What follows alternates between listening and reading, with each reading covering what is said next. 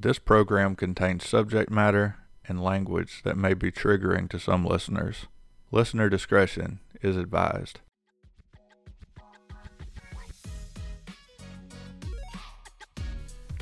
Hello, and welcome to another episode of the Thunder Podcast, a mental health podcast. I'm your host and Thundercat, Shelton Fisher, and I'm so glad that you could join me today. On today's episode, we are going to learn our ABCs, but instead of all of our ABCs, we're just going to repeat the first one twice. That's right, we are going to be talking about my experience in the Alcoholics Anonymous program. Now, fair warning these are my opinions and expressions about this program. Um, this does not reflect what the program actually is, and it is a very good resource for people. I highly recommend people going to meetings if they need them, family members going to meetings, even um, things such as Al Anon are big helps. Um, but this is just my perspective of my experience going to meetings. So I mentioned several episodes back about going to AA. Um, I went because I felt that I didn't have any other options.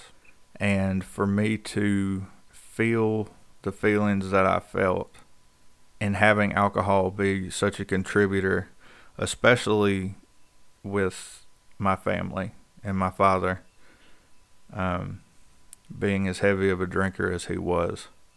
I knew that I had a pretty good foothold in falling into addiction. I began drinking when I was about 13 or 14 years old. I had a neighbor, and he was very much like a grandfather to me.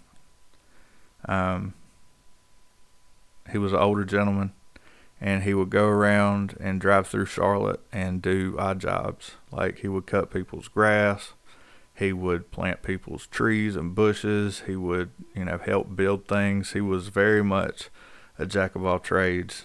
Um, and he's another influence that helped me learn about good work ethic. But he was also a product of the 1940s. He experienced a lot of life uh, his childhood was very different from what a traditional childhood would be. Um, and he was also in the Navy. And so he had traveled the world. He always used to tell me that, you know, if I would just enlist in the Navy, that I could see the entire world and I would be taken care of for the rest of my life. And he was a very good person. With his old mentality of how things are or were at the time. Um, he drank whenever he was a kid. It was very easy for kids back in the day to get alcohol and, you know, drink like the big boys. And so he sort of treated me with the same philosophy. I would ask him if we went by the gas station if if I could have a beer and he told me I could. And so he was not only like a grandfather figure to me, but a drinking buddy as well. He used to get me these big cans of Steel Reserve, and like I thought I was the coolest thing ever because I was drinking that nasty shit. And like, I would come back to my grandmother's house good and just plastered, and I would go in the back bedroom and fall straight asleep. My grandmother would wonder why I was so tired. Um, but it didn't stop me, you know. And so with that being the beginning of my drinking career, you can only go up, right? So up in proof, up in alcohol content. And when I was 18, my dad told me that you're old enough to fight for the country, so you're old enough to drink. And so he allowed me to drink in the house. And I had my my beer and my liquor, and he had his beer and liquor and I thought it was awesome, you know. And I really felt like a man being able to come home and unwind after a long day at work and like, you know, just crack one open and sit at the table with my dad and just talk shit. And it never really posed a problem to me. I remember it being real bad with my dad, however, whenever the frequency in which we were going to the liquor store increased. To me, I didn't mind taking him because he would also get me a bottle of something, whatever, you know, I was hoping to get. Um, but it wasn't until we started buying half gallons every other day that I realized something wasn't quite right. And it got to a point where I had to put a lock on where I kept my liquor because I didn't want him to steal all of mine. Because if I would have left it open, he would have wiped out every bottle I had. And so there was one morning I had worked. I was working at the big box store, and we got off at one o'clock in the morning. Um, at that point in time when I was working there, and I had worked that night and woke up the next morning to him messing with the lock on my quote unquote liquor cabinet. And when I called him, I asked him what he was doing, and he was like, "Oh, uh, you think you could share a bottle with me?" But I realized this half gallon that we bought a couple days prior to was gone, and so I told him no. And then he started asking me, you know, insisting more, and I told him no, that he would drink it all. And he got so mad at me. I remember he was like, "Well, goddamn you, motherfucker! You know, I let you live in this house and you don't have to pay rent. This is how you pay me. Fuck you, motherfucker. And then he slammed the door and he would go sit back in his chair and he didn't talk to me the rest of the day. And it was tough, you know. It was tough living through that, but I always told myself I'm never going to be like that. I'm never going to get to a point where the alcohol consumes me more than my sense of morals. It never dawned on me anything about mental illness whenever I was drinking because I didn't really start working to get diagnosed until 2017. Um, and I had lived in it so long that I just thought it was a normal way of life. Like if I got sick, I would just drink alcohol. You know, the higher the proof, the, you know, more it's killing off germs inside of you. And I would always find these little justifications to get what I wanted in, you know, being able to drink. It was just so important to me. And it wasn't even important to me to drink so much as it was just to have. Because I would have half a bottle of bourbon at my disposal, but I would feel the need to go and get more because I knew that I was going to drink it that day and I knew that if I ran out, that it was going to be a little while before I went back to the liquor store. And so I adopted this mentality. I kept it for years and years, and it became very obsessive. So much so to the point where I was all about being able to get the most bang for your buck in terms of spending the least amount of money on the highest drunk I could get it started out drinking beer and things like that. I knew how many beers I could have before I started feeling a buzz, but then it escalated into liquor. And um, with the liquor in my adulthood, um, 2016 is when I started working my current job. And over that course of time, what I would do is I would binge drink on my four days off and I would detox on the days that I had to work.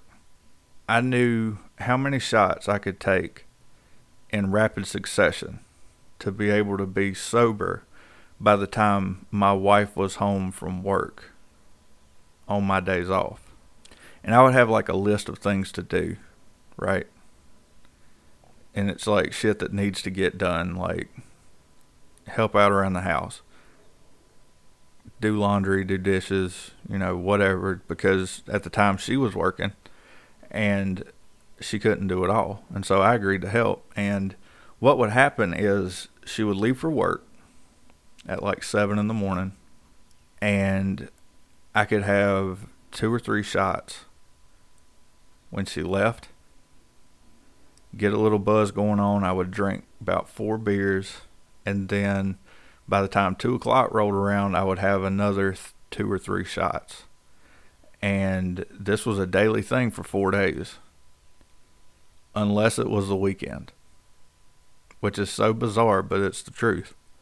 And by the time she came home at five o'clock, I would be just sober enough to be able to answer the door and not seem too terribly like intoxicated. She would wonder why things didn't get done around the house, and it would be because I would pass out on the couch at certain points in the day. Um, I've woken up to, you know, my dogs making messes in the apartment that we were living in at the time. And, you know, I would wake up to wet clothes in the washing machine that I needed to do something with, and I wouldn't have an answer for where my time went, but I knew how to sort of divert the questions. And so that was always an issue. I used to make points to go and run errands in routes that I would pass a liquor store. Um, and I would stop and I would find a way to pay for the alcohol even if I didn't have money for it at the time.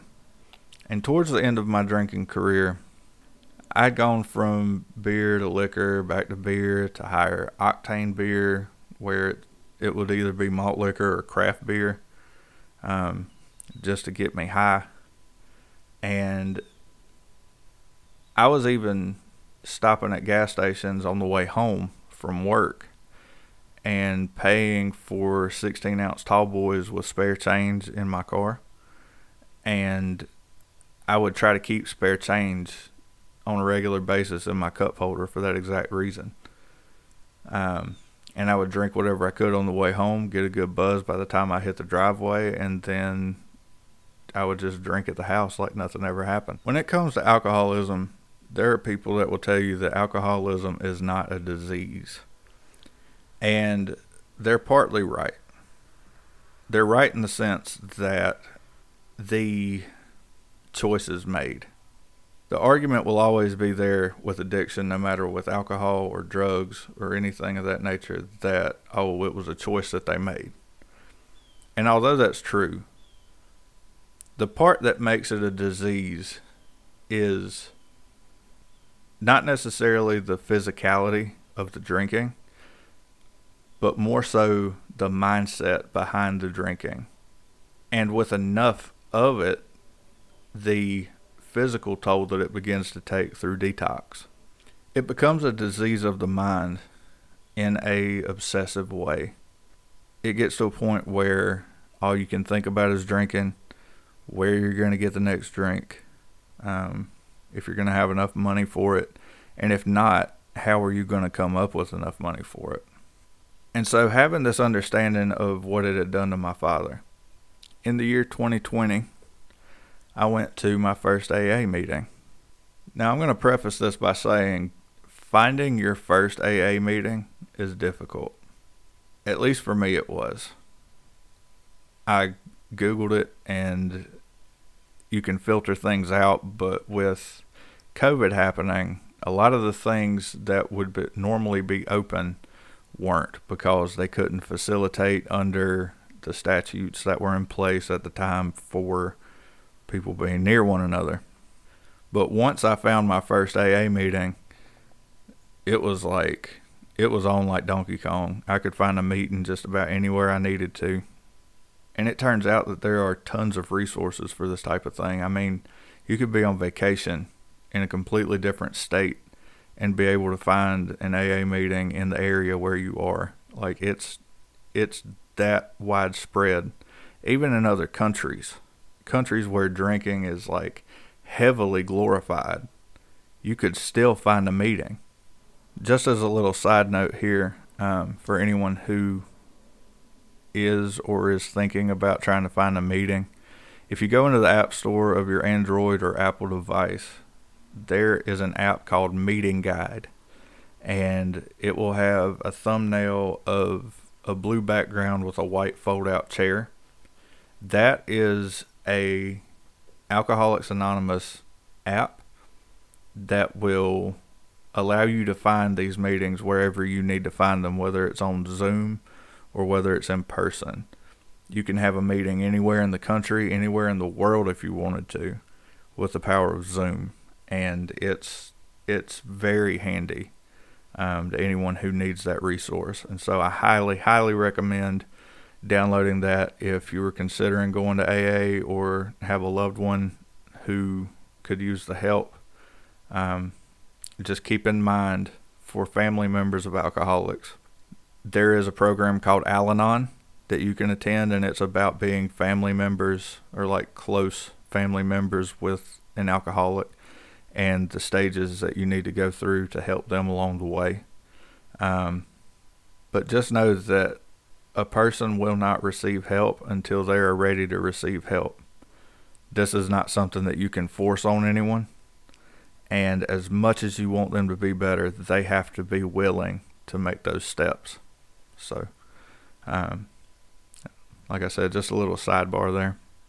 So I go into my first meeting and I take a seat and um, every meeting is different depending on the place or depending on who is running the meeting. And so this particular meeting was just very much an open book. They would give a topic discussion, and everyone in the room would go around and share stories of their experience with said topic um, and kind of give a before and after in certain cases of where their life was versus where it is now. And it really is beneficial. It really very is much like therapy in a way. I took a seat at this big fold out table and um, I was a complete stranger. I didn't know anybody there. And it was honestly a little embarrassing just in the sense that I didn't know what to expect.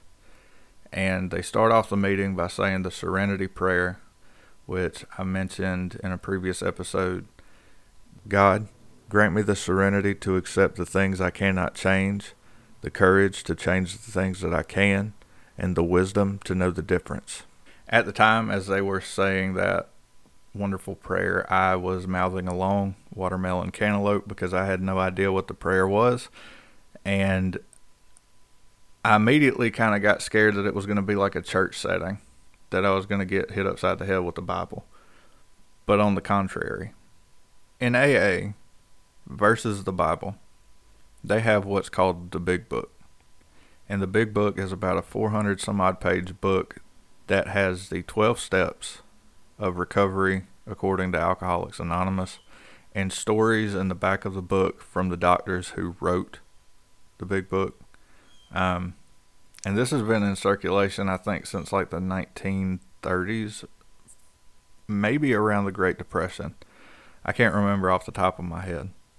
But it was very interesting to be able to see people relate to this book so much. And even when I would read it, um, there were passages and things in there that I just resonated so heavily with. And despite my first concern being religion, because I'm more of a spiritualist than I am a religious person. Um, when I read the first story in the book and the idea was presented that God doesn't have to be the God that everyone knows and loves and has on their t-shirts and you know he's not the buddy Christ, right? God according to the big book can be whatever you need him to be or her. Um, God is a higher power that you can talk to, sort of like an imaginary friend, but can help you sort of break down and flesh out the issues in your life that involve your addiction. Ultimately, it is up to the individual to be able to make the changes necessary in their life to live a better life and to break the addictive behavior. And they even have a chapter in the book for the agnostic, someone who comes in AA without a spiritual belief.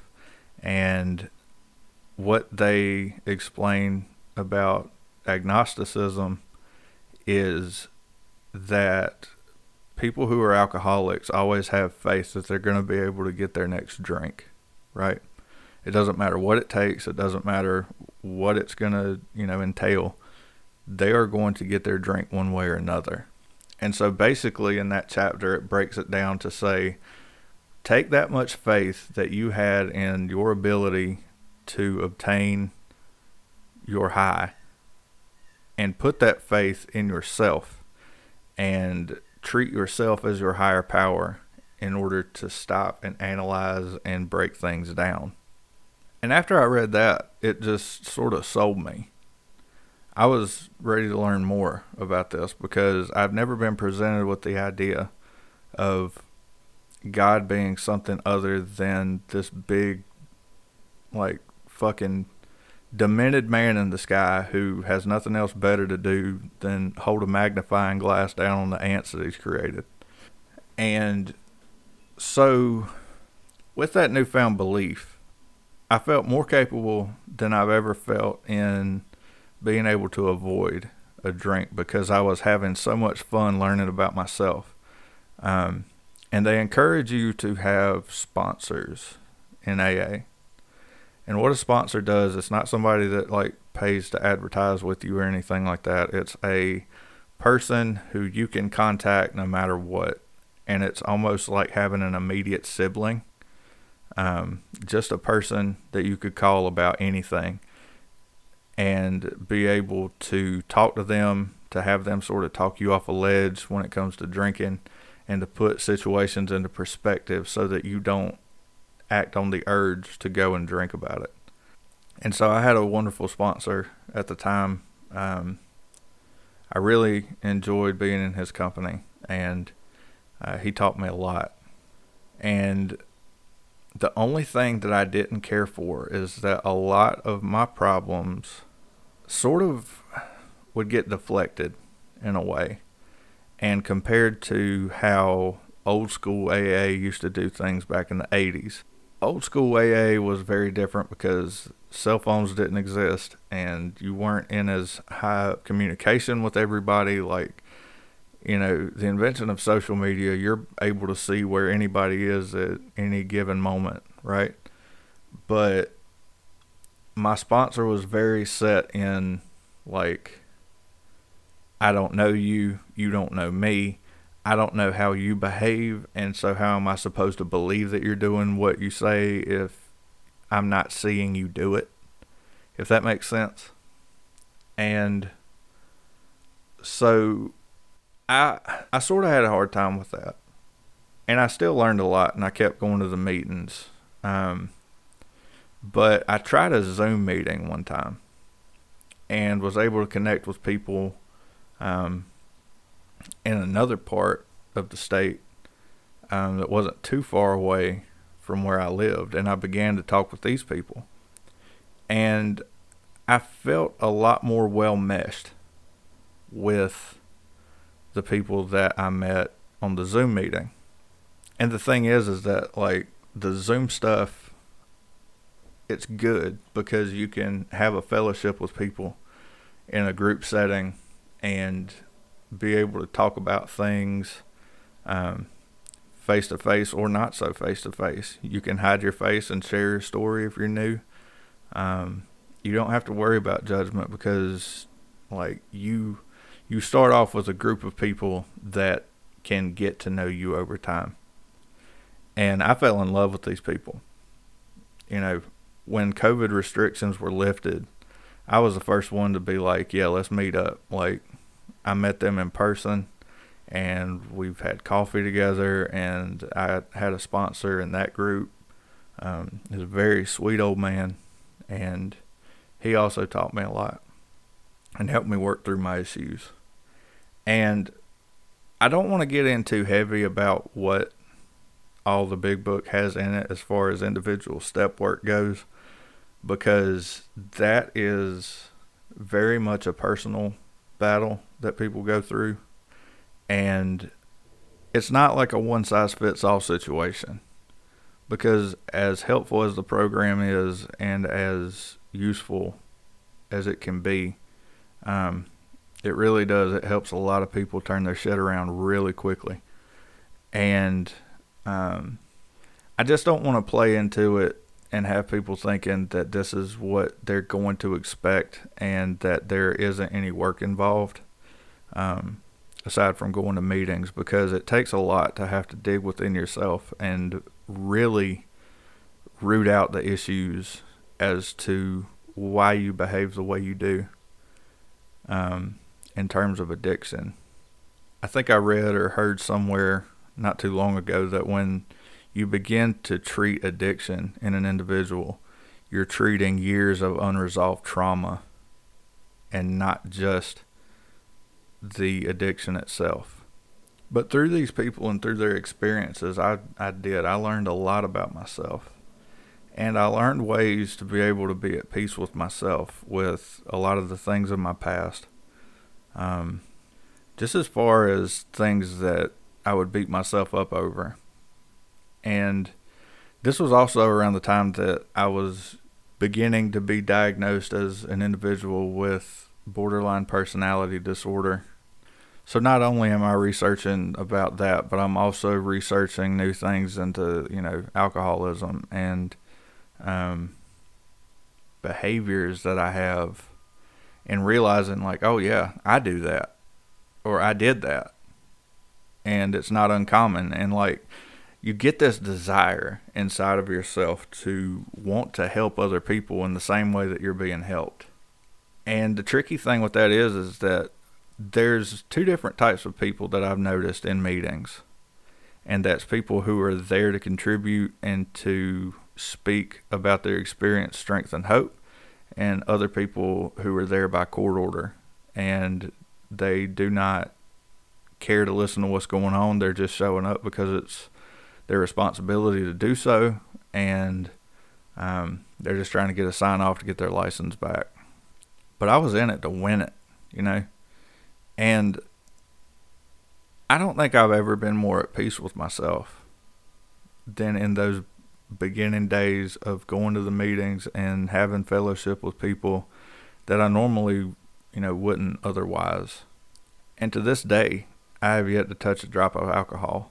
Like I just the desire for it's not there. And I understand now how to control myself and how to reel myself in in situations where alcohol is present. But I stopped going to AA, and there's a reason for that. Um, my belief is that addiction is very much like religion in a sense that it's everyone's personal walk with whatever the subject may be. Um, and I've gone from a human who was actively trying, really, in a sense, to destroy themselves from the inside out um, to a person with inner peace and an understanding of my mind and body. Um, and so a lot of the medications that I take, I feel can be sort of gate kept in the Alcoholics Anonymous community. And so like my ADHD medicine, I'm on Ritalin. And so with that being a controlled substance, um, that can be tricky. Um, and my usage of herbal medicine such as CBD and the such.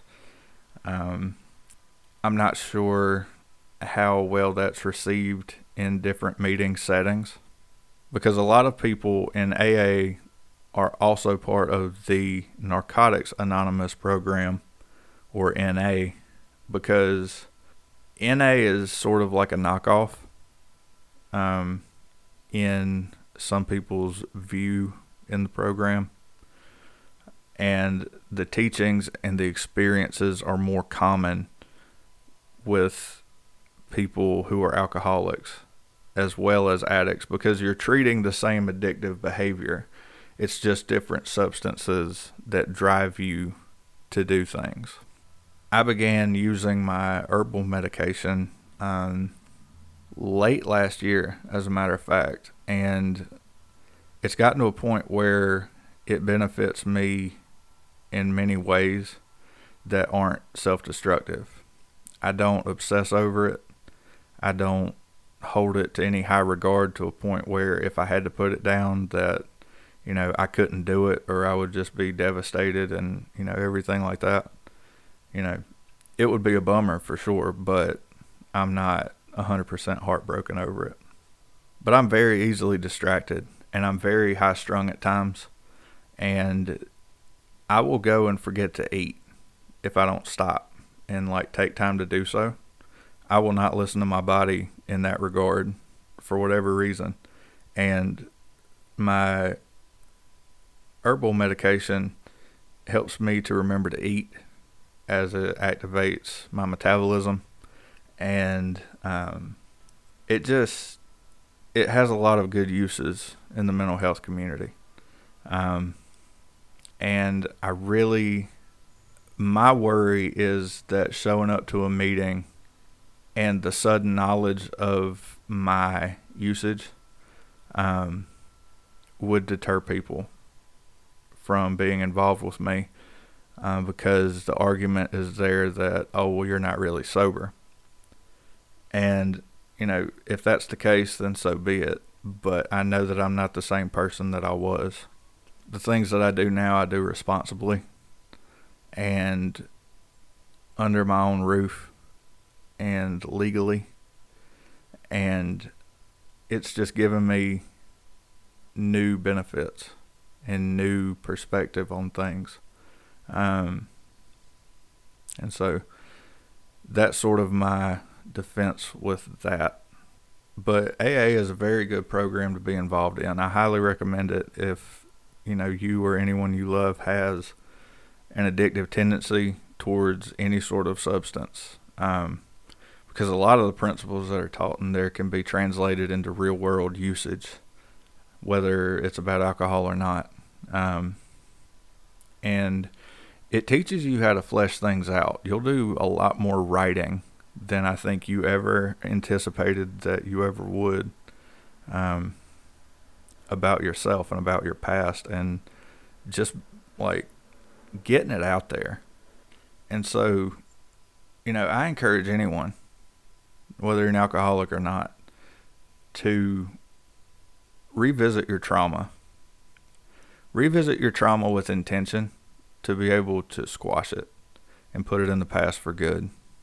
Um, there are healing things that we can do that are so minute um, that we never take into consideration just because it sounds like work a lot of the time. But it's very necessary and it, it keeps you in check. And it's inspiring at that.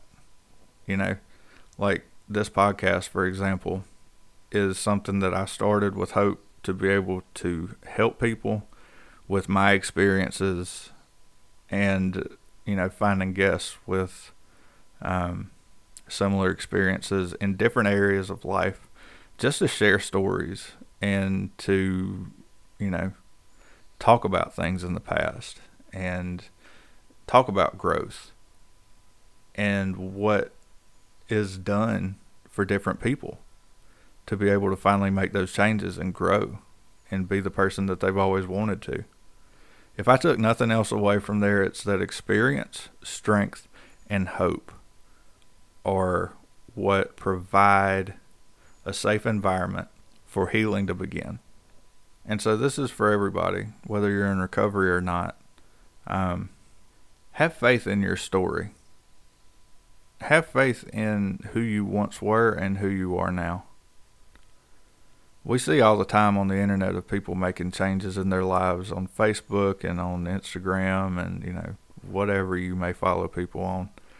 And there's always life updates about how they've, you know, excelled or got promotions or, you know, thank God I'm not this person anymore. But, you know, shift the thinking. Instead of saying, thank God I'm not that person anymore, say, thank God I had the opportunity to be that person because now I know what I don't want. Now I understand what was wrong and why what I'm doing now is the best. There is only one you that there ever has been or ever will be. And so take the opportunity, take the time, and heal and compare and contrast and just make time for yourself to really think about the past and how far you've come. It's definitely not an easy thing to do to put it all into perspective, but it is very possible. And it can become one of the most important gifts that you may ever give yourself in this lifetime. I encourage you to face it and to get it out and to squash it. I want to thank you again so much for joining me on another episode of the Thunder Podcast. Um, if you're not already, please follow, please like, and do all the things for all the places that you may listen to this podcast. Um, it really helps people to find this, you know, find this podcast and and be able to make it a part of their routines in the same way that you have. I can't thank you enough for the love and support that you know I've received through doing this. Um, it feels good to have something that I feel I'm somewhat good at and are hopefully making a difference with. If you need me, you know where to find me on Instagram under the handle Thunder Podcast, all one word, and on TikTok under the same handle, Thunder Podcast, all one word. Be kind to yourself this week and to others. Um, take on whatever challenge lays ahead with grace and with deep breaths and understanding. And please remember that if no one else tells you, I love you.